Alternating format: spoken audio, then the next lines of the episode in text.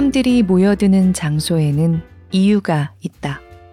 그것이 공간이 지닌 힘, 공간력이다.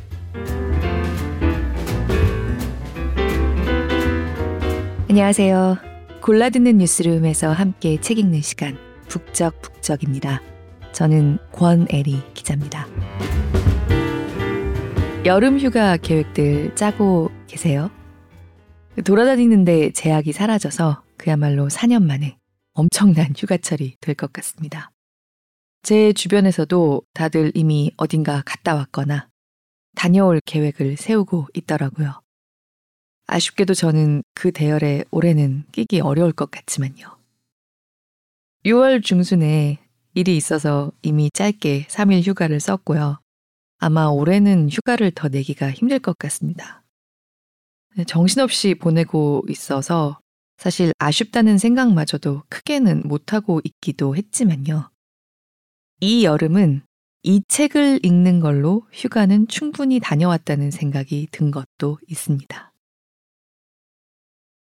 오늘 함께 읽고 싶은 책은 가능하면 종이책으로 읽어보실 것을 조심스럽게 추천드리고 싶습니다. 사실 저도 이제 이북 애용하긴 해요. 집에 책을 더 늘리는 게 부담스럽고 그렇다고 있는 책들을 속가서 치우는 것도 너무 고통스러운 일이더라고요. 몇 달 전에 이사를 했는데요. 이사한 김에 뭐 이만큼은 버리자 마음을 굳게 먹고 도전했는데 결국 그 목표했던 만큼 치우지는 못했습니다. 아, 그때 이후로 아 이제 진짜 늘리지 말고 이북만 읽자 가족하고도 약속을 굳게 했는데 그래도 어떤 책들은 종이책이 어울려서 이북으로 만나지 않은 게 다행이라는 생각이 들 때가 있습니다. 오늘의 책도 마찬가지입니다. 뉴욕 FIT 교수로 재직하고 있는 디자이너이자 디자인 역사학자 박진배 교수의 공간역 수업입니다. 저는 무엇보다 이 책에 대해서 일종의 공감각적인 만족감을 흠뻑 느끼게 하는 책이라는 생각을 했어요. 공간력 수업은 말 그대로 우리가 살면서 맞닥뜨릴 수 있는 온갖 종류의 공간들을 18개의 에세이로 나눠서요. 저자의 시선과 경험을 통해서 오목조목 뒤집고 설명하고 의미를 부여합니다. 공간에 힘 역자를 붙이고 거기다가 수업이란 말까지 덧댄 게 아주 적절하다는 생각을 한 게요. 그야말로 꽉 찬 수업 같은 책입니다. 공간이 지닌 힘 또는 공간이 힘을 지니도록 만들어가는 문화와 사람의 안목, 정성에 초점을 맞춰서 써 내려간 18개의 글들이 대학 다닐 때 모든 수업이 그랬던 건 아니지만 그 너무너무 재밌는 수업들이 있었어요. 저는 그 제가 좋아하는 수업을 하시는 교수님이 어쩌다가 아, 오늘은 좀 일찍 끝낼게 하실 때 있잖아요. 그럼 막 옆에서 박수치고 좋아해요. 저는 그 분위기에 이렇게 너드 같은 느낌을 주고 싶진 않아서 네, 구석에 이렇게 쪼그리고 앉아서 남 모르게 교수님을 좀 째려보고 그랬거든요. 아니 왜 자기 맘대로 일찍 끝내? 막 이러면서 진짜 맑은 물을 마시는 것처럼 신선한 배움이 마음으로 흘러 들어오는 것 같은 그런 수업들이 있잖아요. 와, 재밌어. 아, 그렇구나. 이렇게 되는 수업. 그런 수업을 듣는 것처럼 배우기도 하고 공감하기도 하면서 읽게 되는 글들이었습니다. 제게는. 책을 읽는 것만으로 저자가 방문한 세계의 방방곡곡을 새롭게 산책하고 방문하는 기분이 들게 합니다. 그러니까 페이지를 사락사락 넘기는 행위에 그 이 공간 저 공간을 누비는 산책이 겹치는 기분이에요. 잘 짜여진 공간처럼 정리된, 잘 건축된 저자의 사유를 탐방하는 것 같은 느낌을 함께 주는 책입니다. 공간을 걷고 저자의 잘 건축된 사유 안을 또 걷는 느낌. 이렇게 신선한 느낌들이 여러 겹으로 겹칠 때는 이북보다는 종이책을 사락사락 넘기는 물리적인 행위가 같이 해야죠. 종이책을 읽는다는 물리적인 기쁨 위에 독서, 그 이상의 감각들이 여러 겹 선물처럼 드리워지는 책입니다. 제가 가봤던 곳들도 나오고 가보고 싶은 곳들도 나오는데요. 아마 들어주시는 분들, 앞으로 읽게 되실 분들에게도 마찬가지일 겁니다. 근데 아무래도 가봤던 곳들에 대한 언급이 더 인상적이긴 하더라고요, 저는. 그 공간에 대해서 내가 이미 갖고 있는 느낌과 이미지가 있잖아요. 거기에 저자의 사유가 얹어지면서 그 공간에서 내가 느꼈던 감상이나 내 경험을 더 선명하게 만들어주는 느낌입니다. 저자가 직접 찍은 사진들이 18개의 에세이마다 테마별로 잘 정리돼서 풍부하게 들어 있습니다. 이 책을 들으시고 나서 직접 열어보시라고 권하고 싶은 또 하나의 이유가 이 사진들이 참 좋습니다. 이건 정말 책을 직접 열어보셔야 보실 수가 있으니까. 저자가 뉴욕에 거주하다 보니까 아무래도 뉴욕을 비롯한 미국 사진들이 많고요. 유럽 사진들도 많습니다. 우리나라 사진도 있고요. 우리에게는 좀 멀게 느껴질 수도 있는 공간들이 많기는 합니다. 하지만 유명한 관광지든 아니면 그야말로 그 동네 사람들이나 알 법한 골목길이든 그 공간 자체의 진 면목에 집중할 뿐이라는 느낌이 드는 사진들입니다. 어떤 사진들도 과시적이지 않고요. 그저 저자의 사유 안을 걷던 그 기분으로 이렇게 책장을 쓰다듬으면서 감상하게 됩니다. 제가 제일 좋았던 것은 첫 번째 에세이에 담긴 세계 곳곳의 골목길 사진 모음입니다. 세계 곳곳의 골목길들과 대구의 어느 동네 골목길이 한 곳에 모여 있는데요. 단지 그 골목길들을 모아놓은 저자의 시선만으로도 뭐랄까, 인간이 만든 도시라는 곳들에 문득 애정이 더해지는 느낌? 저는 참 도시를 좋아하는데, 그래, 나는 도시라는 것을 만든 인간이라는 집단의 일원이지. 지구상에 이런 공간들을 문득 남기고 가는 집단의 일원이지, 내가. 그런 밑도 끝도 없는 마음이 새삼 들었어요. 이 책의 챕터 중에 연출된 장면은 안목의 집합체라는 제목이 있습니다. 참 자기 설명적인 제목이라고 생각했습니다. 공간력 수업, 이 책 자체가 공간을 디자인하고 사랑하고 향유해온 저자의 학자로서의 안목과 사유의 집합체 같습니다. 사실 저는 이 저자를 개인적으로 약간 압니다. 북적북적은 늘 솔직하게 하고 있어서 말씀드려요. 저도 이제 좀 친구들이 책을 쓰는 경우가 꽤 많아요. 그래서 때로 친구가 쓴 책이어서가 아니라, 아, 이 책은 진짜 좋은데? 진짜 소개하고 싶은데? 그럴 때도 적지 않았습니다. 사실. 그런데 나름대로는 북적북적은 정말 공정하게, 떳떳하게 하고 싶어서 일부러 친구의 책은 좀 피해왔어요. 친구들에게 미안한 느낌이 좀 들면서도요. 아주 좋은 책도 나하고 너무 친한 사람이 쓴 거는 내가 이 책에 객관적일 수는 없겠다는 생각이 들어서 좀 일부러 피하는 게 있었거든요. 북적북적이 저한테 소중하기 때문에 약간은 결벽성을 갖고 유지하고 싶다는 생각을 합니다. 네, 박진배 교수님은 제가 개인적으로 좀 알기는 하지만 사실 제 친구라고 할 수 있는 분이라기보다는 저한테도 약간 선생님 같은 느낌이 있어서 오히려 이 책은 괜찮겠지? 하고 좀 떳떳하게 가져와 봤습니다. 제가 박진배 교수님하고 대화하면서 배우는 것들이 적지 않았고, 아, 이런 얘기는 나 말고 좀 더 많은 사람들이랑 들으면 좋을 텐데 생각했던 것들이 담겨 있는 데다가요. 책으로 정리된 걸 읽으니까 저 자신도 더 신선하게 느끼게 되면서 네, 좋은 게 있더라고요.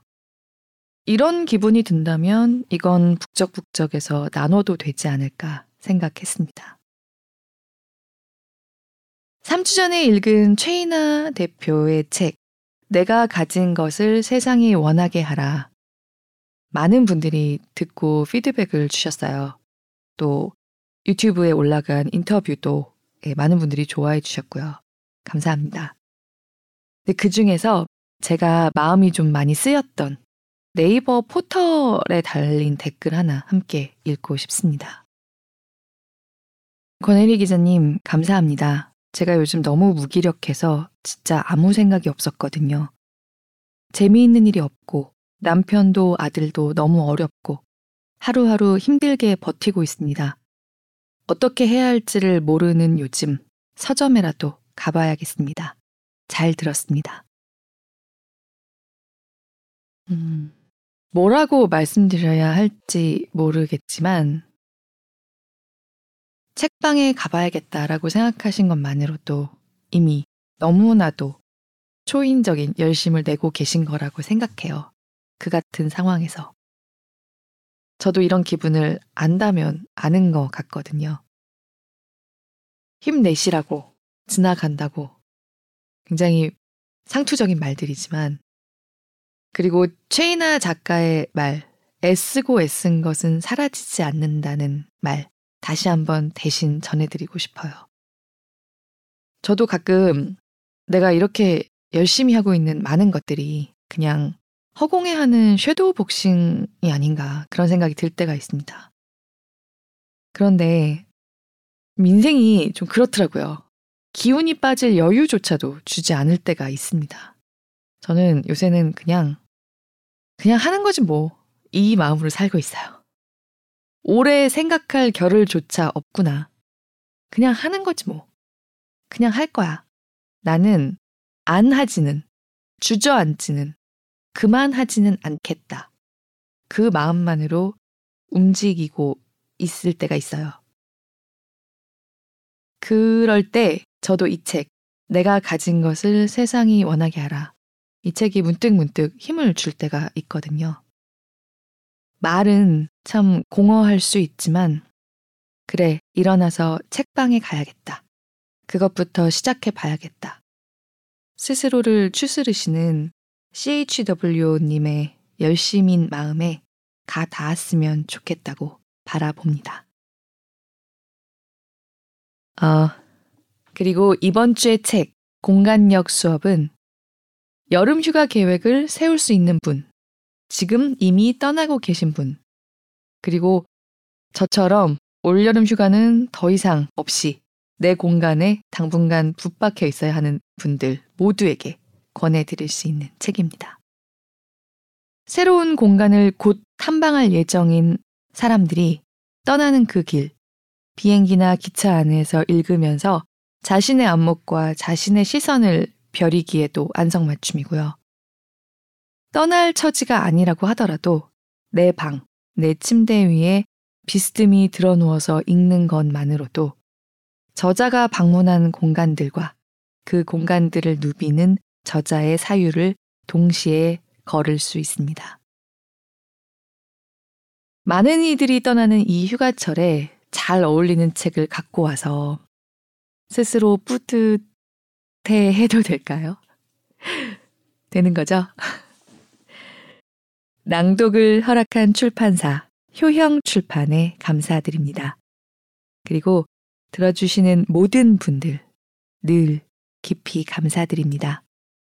이 뜨거운 여름에도 함께 북적북적 책 속을 거닐고 싶습니다. 고맙습니다.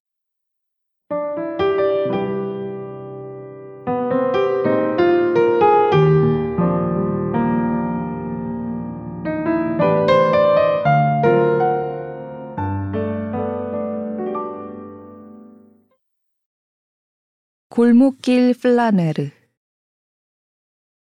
뒷골목의 겸손한 생활을 보고 내면의 깊이를 찾아라. 자본주의에 무관심해져라. 몇 해 전 도쿄에서 한식 연구가 한복진 교수와 저녁 식사를 했다. 식사를 마치고 그는 나는 숙소로 돌아갈 테니 젊은 분들은 긴부라 하다가 가세요. 라며 인사했다. 긴부라. 제2차 세계대전 폐망 직후 커피가 비싸던 시절, 일본 부유층들이 긴자에서 커피를 마시고 뒷골목을 배회하던 행태에서 유래한 단어다. 말 그대로 긴자를 흐느적거리며 다니는 것이다. 요즘은 긴자 뒷골목을 산책하고 구경한다는 뜻으로 쓰인다. 이런 행위를 뜻하는 원조 단어가 있다. 프랑스어 플라네르다. 1840년대 시인 보들레르가 처음으로 쓴 표현이라고 알려져 있다. 그 개념은 독일 철학자 베냐민의 글에서도 찾을 수 있다. 에드거 앨런 포의 군중 속의 사람에도 등장한다. 길거리 신사의 유모차라는 뜻으로 사실 다른 나라 말로 번역이 잘 안 된다. 의역하자면 거리를 배회하는 산책자, 골목을 천천히 거닐며 풍경을 감상하는 행위 정도의 뜻이다. 플라뇌르는 근대 사회가 도래하면서 생겨난 개념이다. 번잡한 도시를 거닐되 끊임없이 소비를 부추기고 유혹하는 자본주의에 대해서는 무관심한 상태로 다니는 것을 의미한다. 그래서 대로변을 벗어나 뒷골목의 평범한 삶을 들여다보고 내면의 깊이를 찾는 행위다. 플라네르를 주제로 쓴 책도 많이 출간됐다. 단어가 예술적이고 보헤미안 느낌을 주어서 그 이름을 딴 전시나 레스토랑, 건축 사무실, 그리고 카페, 와인 브랜드도 있다. 플라네르를 하면 도시 미학을 관찰하는 데 도움이 된다. 무엇보다 도시의 시각적 풍요로움을 온전히 즐기는 데는 골목만한 공간이 없다.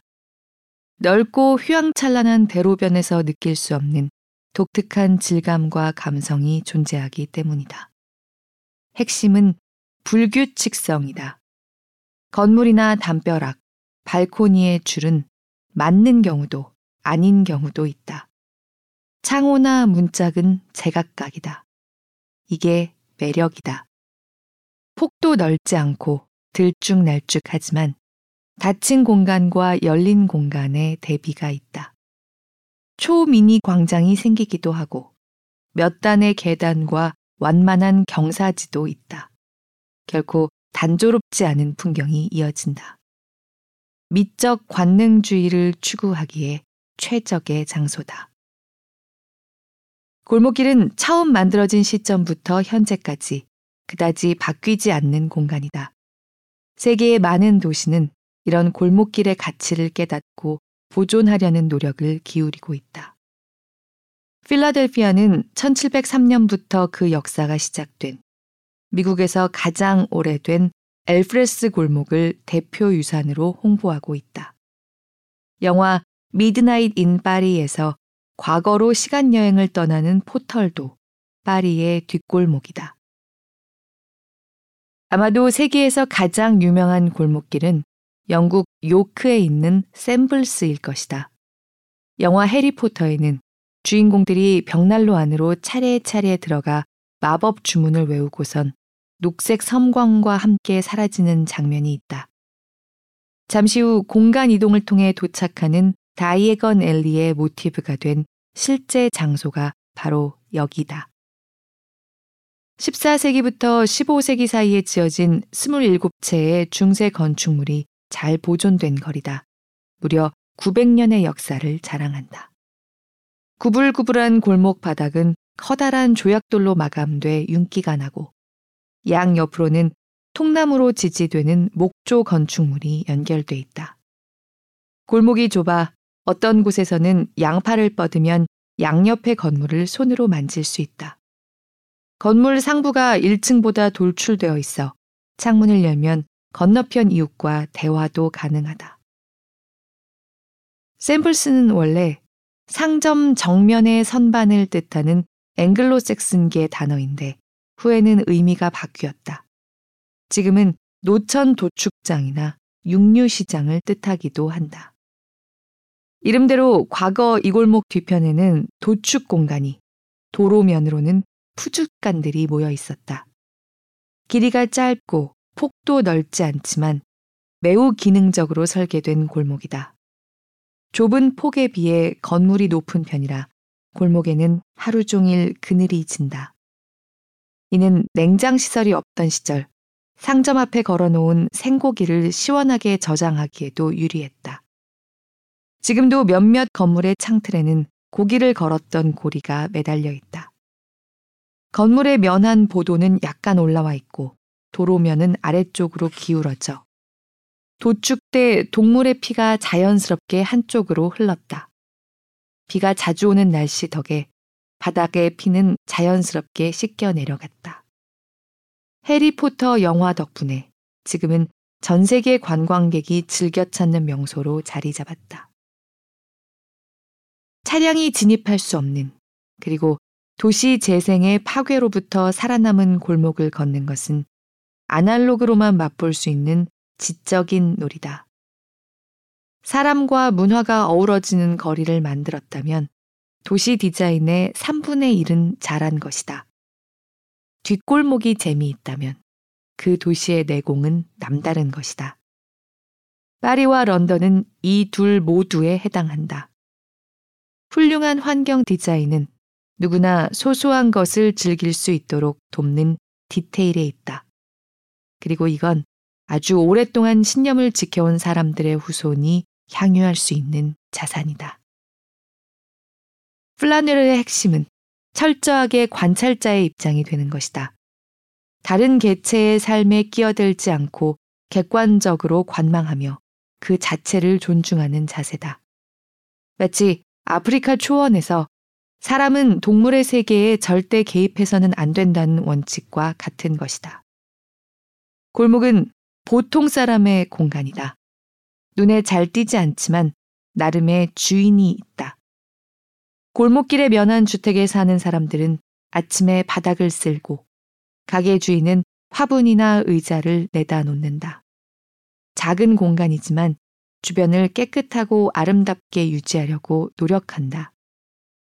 여기저기 어슬렁거리다 앉아있는 고양이나 벽면에 놓인 자전거도 골목의 주인이다. 이 공간은 그들의 살롱이다. 플라네르를 하는 우리는 잠시 들르는 손님일 뿐이다. 존중하는 마음으로 잘 감상하고 떠나면 된다. 골목길에서는 군중을 만날 일이 없다. 중요한 일이 많은 바쁜 사람들은 우회하지 않기 때문이다. 이곳은 누구와의 약속 장소도 아니다. 그래서 우연히 마주치는 모두가 여유롭다. 서로 말을 하지 않지만 스치는 모습만 봐도 눈빛만 주고받아도 나름 좋은 시간을 보내는 걸 알 수 있다. 이곳에서 예의는 필수다. 손에 든 휴대폰은 비행기 모드로 바꾸는 게 좋다. 자신의 산책도 타인의 산책도 방해하지 않기 위해서다. 목적 없이 흐트러지게 걸어라. 도시를 보는 최고의 방식이라는 플라네르는 조깅이나 쇼핑처럼 목적이 있는 발걸음이 아니다. 산보처럼 그야말로 흐트러지는 걸음이다. 일상의 패턴에서 벗어나 바닥 질감을 느끼며 도시의 미로를 탐험하는 것이다. 전문가처럼 디코딩할 필요도 없다. 그저 아마추어로서 보이는 것과 느껴지는 것을 즐기면 된다.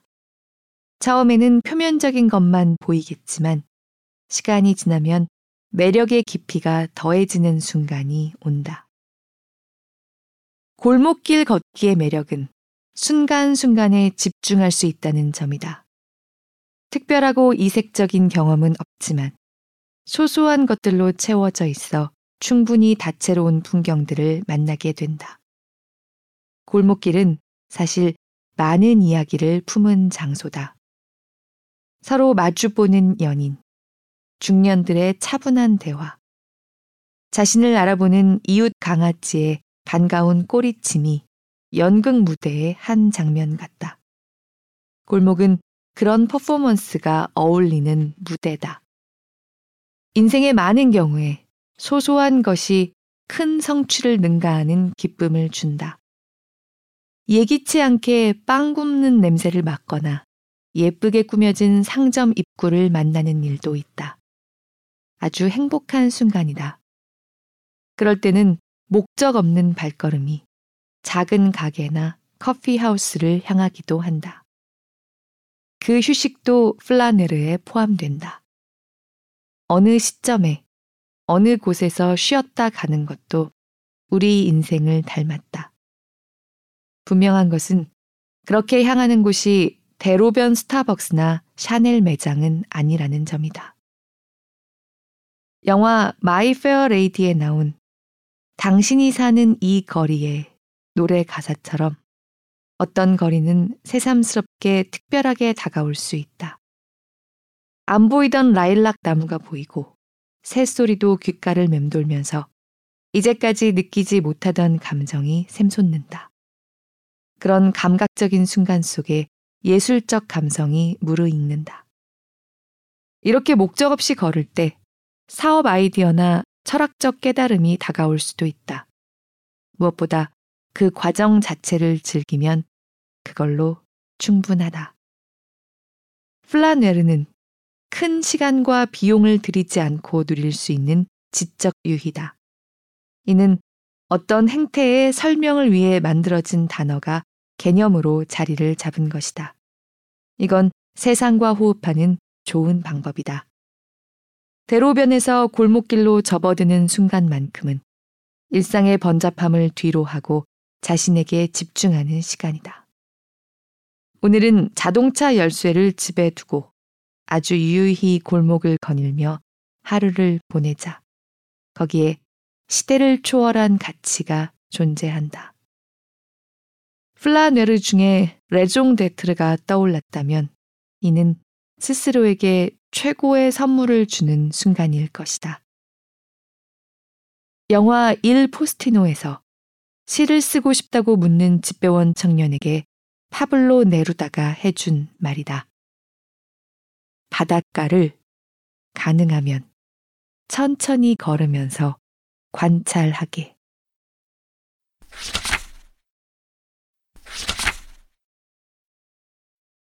파리가 선사하는 최고의 장면은 카페에 앉아서 밖을 바라보는 것이다. 거리에는 멋쟁이들이 지나간다. 마치 패션쇼를 보는 것 같은 즐거움 속에 어느 순간 나만의 세계에 몰입된다.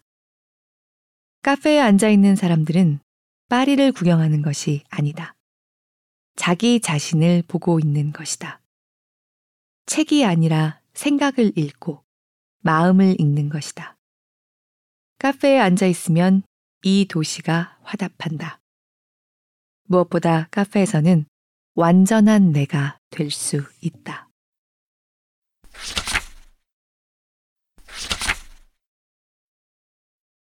모두가 평등한 장소. 도서관의 의미. 뉴욕 공공도서관에서 가까운 거리에 라이브러리 호텔이 있다. 도서관을 테마로 한 이 호텔은 12,000여 종의 서적을 보유하고 있다. 로비와 투숙객 라운지 등 실내 곳곳은 책으로 장식돼 있다. 이제는 추억이 되다시피 한 듀이 십진법 분류에 따라 객실은 층마다 주제별로 나뉘어 있다. 사회과학은 3층, 인문과학은 8층, 역사는 9층. 이런 식이다. 여기서 끝이 아니다. 방마다 세부 영역으로 구분된다. 7층을 예로 들면 701호는 건축, 702호는 회화, 704호는 사진, 706호는 공연 예술이다. 각 방에는 관련 전공 서적들이 수십 권씩 진열돼 투숙객이 열람할 수 있다.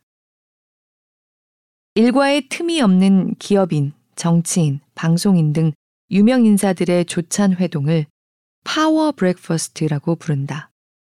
그 전통을 시작한 곳은 뉴욕 리젠시 호텔의 레스토랑 라이브러리다. 매일 아침 기업의 빅딜과 정치적 결정이 이루어지며 사회적 이슈가 형성되는 모임이 열린다. 이 공간 내부는 아담한 서재처럼 꾸며져 있다. 프랑스의 인테리어 디자이너 자크 가르시아가 설계한 뉴욕 노메드 호텔의 라이브러리 바에서 고객들은 천장과 벽면을 가득 메운 책들에 둘러싸여 커피와 술을 마신다. art book으로 유명한 프랑스의 애슐린 출판사는 스타우드 그룹과 협력해 호텔 로비에 애슐린 라운지를 운영하고 있다. 미술품 같은 책들이 서재에 전시된 풍경이 세인트 레지스 같은 특급 호텔의 분위기와 잘 어울린다. 성공적인 상호 마케팅으로 평가받고 있다. 이처럼 요즘 호텔의 로비나 바를 도서관이나 서재 테마로 장식하는 추세는 유행을 넘어 거의 필수가 됐다. 소비를 선도하는 상업 공간들이 책을 읽고 공부하는 장소인 도서관의 모습을 흉내내는 게 다소 모순적이기는 하다. 얼핏 1970년대 우리나라 주택의 거실마다 빠지지 않고 책장 한쪽에 꽂혀 있던 브리테니커 백과사전을 연상시키기도 한다. 그렇다면 도대체 어떤 연관이 있는 걸까? 도서관을 테마로 한 공간들의 유행. 과연 이런 현상의 본질은 무엇일까? 우리가 거주하는 집을 비롯해 세상에 만들어진 대부분 공간은 이용자를 차별한다. 부자는 좋은 집에 살고 고급 호텔을 애용하며 비싼 레스토랑에 드나든다. 타고 다니는 자동차도 비행기 좌석도 가진 부에 따라 다르다. 백화점과 슈퍼마켓, 심지어 병원에서조차 방문객이 구분된다. 하지만 모든 사람이 평등하게 이용하는 공간이 있다.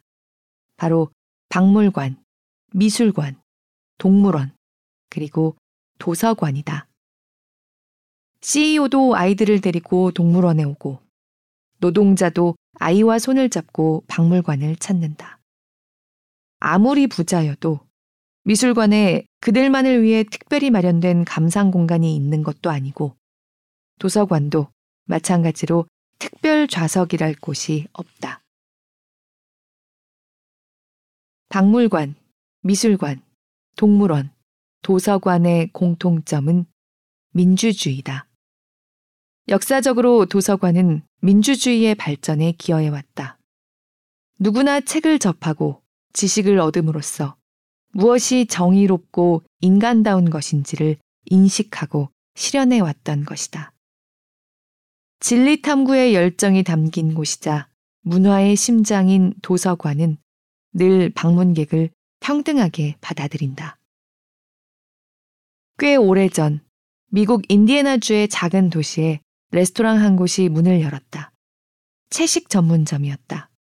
재미있는 점은 이 식당 메뉴에 스테이크가 포함되어 있다는 것이다. 스테이크 전문점의 채식 메뉴는 어색한 일이 아니지만 채식 전문 레스토랑에 스테이크 요리가 있다는 건 의아하다. 이유는 간단했다. 혹시 일행 중에 있을지 모르는 채식을 싫어하는 손님을 위한 배려였다. 포용의 개념이다.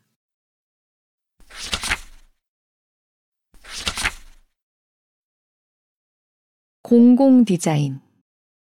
디자인은 도시에 활력을 주는 마술이다.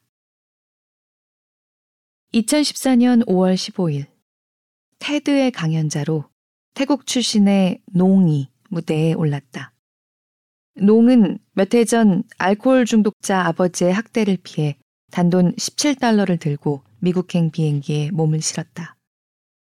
농의 언니가 300달러를 손에 쥐어줬지만 인천공항에서 환승하면서 샤넬 제품을 사느라 모두 쓴 그저 평범한 소녀였다.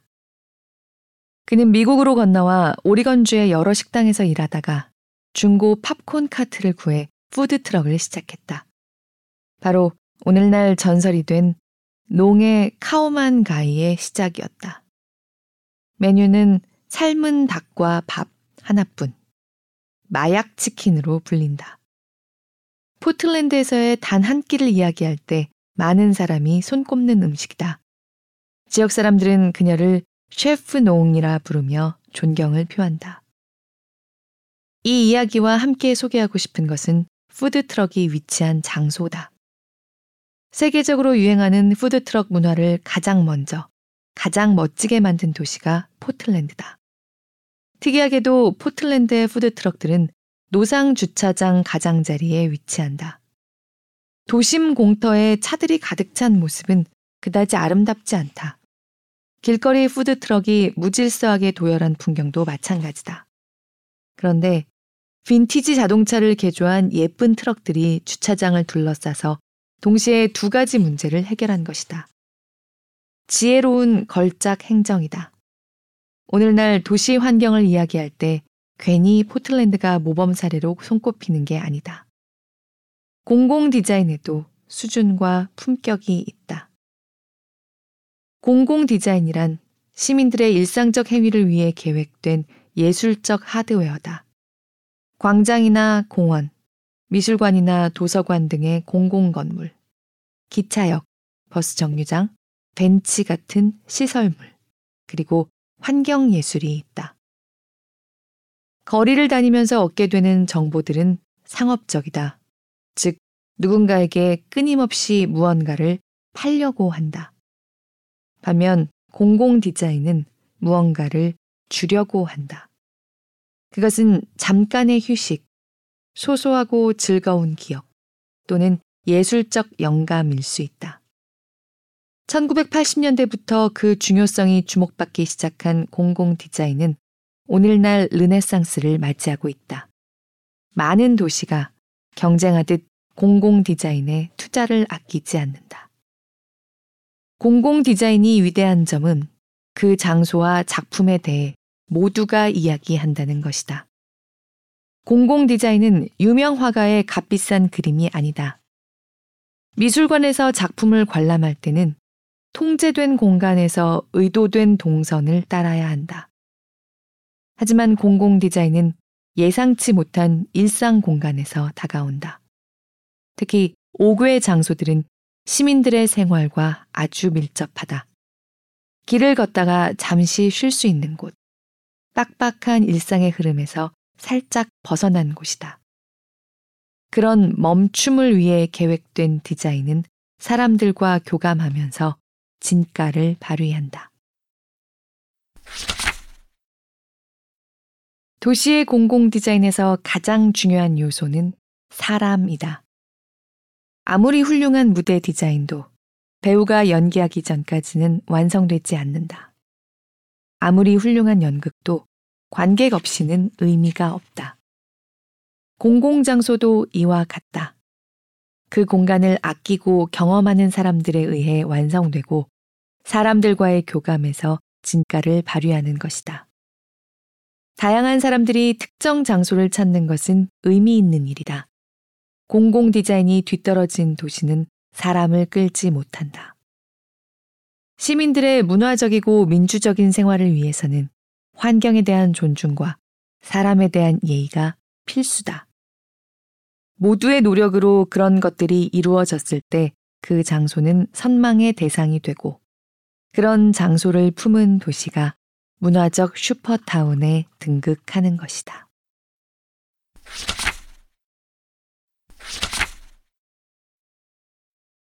유서 깊은 역사적 건축물은 문화재로 지정 보호하고 지속 가능성이 낮은 건물은 허물고 새로 짓는 게 맞다. 하지만 대부분 건물은 고쳐 쓸 수 있게 지어졌다. 개발만을 목표로 하는 것은 역사와 문화, 추억을 모조리 부수어 없애는 일이다. 우리 주변에는 계속 수리하면서 써야 하는 물건 투성이다. 건물도 마찬가지다. 상업주의의 선봉에 있는 고급 백화점 같은 곳에서 특급 컨시어지를 배치해서 판매하는 모든 상품과 관련된 수선 서비스를 제공한다면 어떠한가? 고객의 요구에 따라 우산이든 시계든 가구든 집이든 직접 고쳐주거나 고칠 수 있는 곳을 연결해주는 서비스다. 보존과 유지를 소중하게 여기는 태도를 이제는 기업들도 중요 덕목으로 삼을 때가 아닌가 싶다. 요즘 오피스 디자인의 트렌드는 자유 책상과 자유로운 자세다. 출근은 하되 편하고 융통성 있는 근무 환경을 지향하는 것이다. 이런 개념은 우리가 사용하는 여러 장소에 적용되고 있다. 지정된 공간을 소유하거나 반복적으로 이용하는 게 아니라 다양한 장소를 자유롭게 다니면서 매 순간 다른 환경을 즐기는 것이다. 소유가 아닌 공간 안에 자유롭게 존재하는 것. 이것이 미래의 우리에게 요구되는 제4의 공간의 개념일지도 모른다.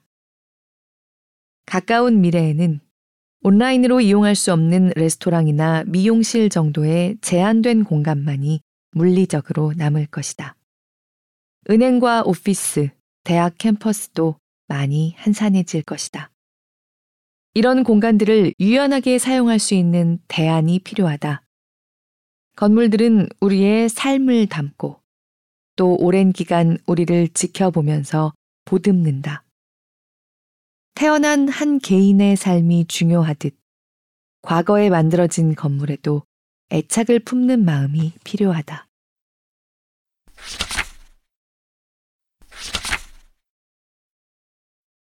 시간의 디자인 숨겨진 차원을 발견하고 사각지대를 채워라. 시간 사이의 시간. 시간은 누구에게나 공평하다. 많은 사람이 시간을 아끼는 것에만 집중한다. 하지만 간과하는 게 있다. 시간 사이의 시간을 즐기는 것이다. 디자이너들은 짧은 시간의 틈바구니에 여러 장치를 심어 놓는다. 엘리베이터 내부 공간을 예로 들 수 있다. 런던 최초의 엘리베이터인 사보이 호텔의 붉은 승강기 안에는 French Empire 스타일의 의자가 놓여 있다.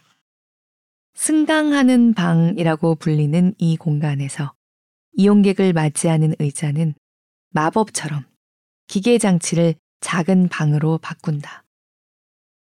엘리베이터 벽면에 유화를 그려 미술관에 있는 듯한 착각을 느끼게 하거나 내부를 서재처럼 꾸며 도서관 서가에 파묻힌 느낌을 주는 예도 있다. 이는 모두 층간 이동을 위한 짧은 시간을 채워주는 디자인이다. 숨겨진 시간을 찾아내고 틈틈이 쪼개진 그 시간의 조각들을 즐길 수 있도록 만드는 디자이너의 안목이 스며 있는 것이다. 상업 공간 중에서도 짧은 시간을 이용한 디자인 덕분에 성공한 사례가 많다. 대표적인 장소가 패션 부티크의 탈의실이다. 보통 예쁜 의자와 거울, 밝은 조명 등의 오브제가 다채롭게 탈의실 내부를 장식한다. 스마트 미러를 벽에 달아 고객이 자신의 옷차림을 다양하게 시뮬레이션해 볼 수 있도록 도와주기도 한다. 불과 몇 분 되지 않는 옷 입어보는 시간 동안 고객의 만족도를 높여주려는 배려다. 화장실이라는 공간 역시 다른 공간에 비해 안에서 보내는 시간이 월등히 짧지만 그 순간을 쾌적하게 보내는 것이 중요하다. 1980년대 이미 방배동 마로니에 카페의 여자 화장실에는 전화기와 화장대, 작은 소파가 배치돼 있었다. 일본 후쿠오카 소프트뱅크 호크스 야구장 레스토랑의 남자 화장실에는 소변기 앞 벽면에 작은 모니터가 달려 있다. 그 화면은 오늘의 증권시장, 어제의 경기 스코어 등 짤막한 뉴스를 전한다. 벽만 바라보고 있는 소변 보는 시간에도 정보 습득이 가능하게 한 것이다. 여행할 때 기차는 단순한 운송수단이 아니다. 객실 자체가 하나의 목적지다. 특히 장거리 열차일수록 더 그렇다. 이는 에거사 크리스티의 추리소설로 유명해진 오리엔트 익스프레스 같은 호화 열차에 잘 묘사되어 있다. 19세기 탐험의 시대의 정서를 재현한 로보스 레일 역시 같은 맥락이다. 아프리카의 자부심으로 불리는 이 기차 내부에는 레스토랑, 라운지와 바는 물론 야외를 조망할 수 있는 관람 공간, 고급 침실, 도서관 등이 호화롭게 꾸며져 있다. 내부에 머무는 시간을 위한 배려다. 기차가 잠시 정거장에 정차하면 시간을 손해보는 느낌이 들기도 한다. 오래전 대전역이나 대구역에 열차가 정차할 때 잠시 내려 우동을 사 먹던 추억은 이런 틈새 시간에 느끼는 짜릿함이었다. 물론 KTX가 다니는 요즘 고속철 환경에서는 상상도 못할 일이다. 쏜살같이 달리는 고속열차와 함께 이동 시간은 대폭 줄어들게 되었지만 그 과정에서 우리가 잃어버린 건 없는지 생각할 필요가 있다. 한 곳에 머무는 시간 못지않게 짧게 스쳐가는 시간 역시 소중하다. 지하철역의 예술 작품이나 음악 공연은 일상에서 자주 접하는 풍경이다. 이는 시에서 지원하는 공적 차원의 디자인이다. 공항이나 기차역 대합실, 지하철역 등은 반드시 거쳐야 하는 곳들이다. 이러한 공간에서 머물며 보내는 시간 또한 적지 않다. 그래서 이런 환경을 미화하는 일도 중요하다. 영국의 버진 항공사 수속 카운터에는 꽃병이 올려져 있다. 누구나 빨리 끝내고 싶어 하는 체크인 수속 시간을 위한 미적 배려다. 이 세심한 배려가 다른 항공사와의 차이를 만든다. 비행기를 타도 이런 틈새 시간이 있다. 항공법에 따르면 승무원들은 이륙 전에 기내 안전 교육을 해야 한다. 간혹 승무원이 직접 나서는 경우도 있지만 녹화된 영상으로 대체된 지 오래다. 문제는 그 내용이다. 모두 똑같다. 출장이나 여행을 자주 가는 사람들은 수십, 수백 번도 더 본 지루한 영상이다. 더 괴로운 것은 그 시간 동안은 전자기기도 쓸 수 없고 영화 상영도 중단된다.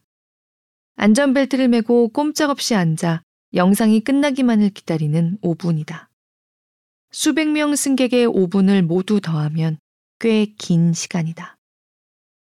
10여 년 전부터 주요 항공사들은 새로운 아이디어를 고안했다. 안전교육 콘텐츠를 재미있고 다양하게 제작한 것이다. 에어프랑스는 패션쇼를 방불케 하는 의상 디자인과 프랑스 특유의 색감으로 뉴질랜드 항공사는 본국에서 촬영한 영화 반지의 제왕을 패러디한 서사적 영상으로 스위스 에어는 실사 애니메이션 브리티시 에어는 여러 유명인이 오디션을 보는 콘티를 꾸며 승객의 시선을 끌고 있다. 이 영상들은 자국 문화를 알리는 수단으로도 제격이다. 호주 퀀터스 항공은 사막이나 포도밭, 푸른 바다와 같은 광활한 대자연을 배경으로, 칠레 항공사 라탐은 유적지와 화려한 공예품들을, 그리고 우리나라의 국적기는 보이그룹 슈퍼엠을 등장시켜 케이팝을 강조한 영상으로 국가 이미지를 홍보한다. 특히 라탐의 영상에서 좁은 비행기 좌석을 노천 카페처럼 보이게 표현한 디자인 감각은 탁월하다. 수준 높은 영상미를 자랑하는 이런 비디오들은 재치 넘치는 구성으로 기분 좋은 웃음을 선사한다. 불과 몇 분 되지 않는 짧은 시간에 승객의 만족도를 크게 높인다. 수업 시간에 학생들이 리포트를 제출할 경우 나는 그 내용뿐 아니라 형식에도 창의성을 요구한다. 리포트도 다양한 재료로 재미있게 디자인해서 만들어야 한다. 영문과의 리포트와 디자인과의 리포트가 같을 수는 없다는 논리다. 결과적으로 온갖 기발하고 창의적인 작품들이 쏟아진다. 학생들끼리 서로 감탄하면서 배우는 건 물론이다. 보드게임처럼 만든 리포트, 건축적 재료와 구조로 조립된 작품, 공간을 이용한 설치 예술 등 마치 연구 과제의 할로윈 파티를 보는 것 같다. 그중 오래전 한 학생이 제출한 리포트가 잊히지 않는다. 편하게 읽고 평가하라고 베개와 담요 그리고 돋보기와 조명이 담긴 바구니를 함께 제출했다. 리포트를 읽을 교수의 시간을 디자인한 것이다. 일상에서 시간 관리를 효율적으로 잘 하는 사람은 시간의 틈새 역시 잘 이용한다. 공공 공간의 디자인은 선진국일수록 발달했다. 시간의 숨겨진 차원을 발견하고 삶의 사각지대를 채워간다는 생각이 디자인에 스며 있기 때문이다. 시간은 누구에게나 공평하게 주어진다. 결국 잘 디자인된 공간을 인지하고 향유하는 습관이 삶의 수준을 높인다. 일상의 틈새마다 시간과 디자인이 존재한다. 누군가 오래전 나무를 심어 놓은 덕분에 누군가 오늘 그늘에 앉아 쉴 수 있다는 워렌 버핏의 말처럼 그 디자인은 전문가가 신중하게 생각하고 연구해서 제공하는 배려다. 우리는 그걸 발견하는 안목과 감사하는 마음, 그리고 그 틈새의 디자인을 즐기는 여유만 갖추면 된다.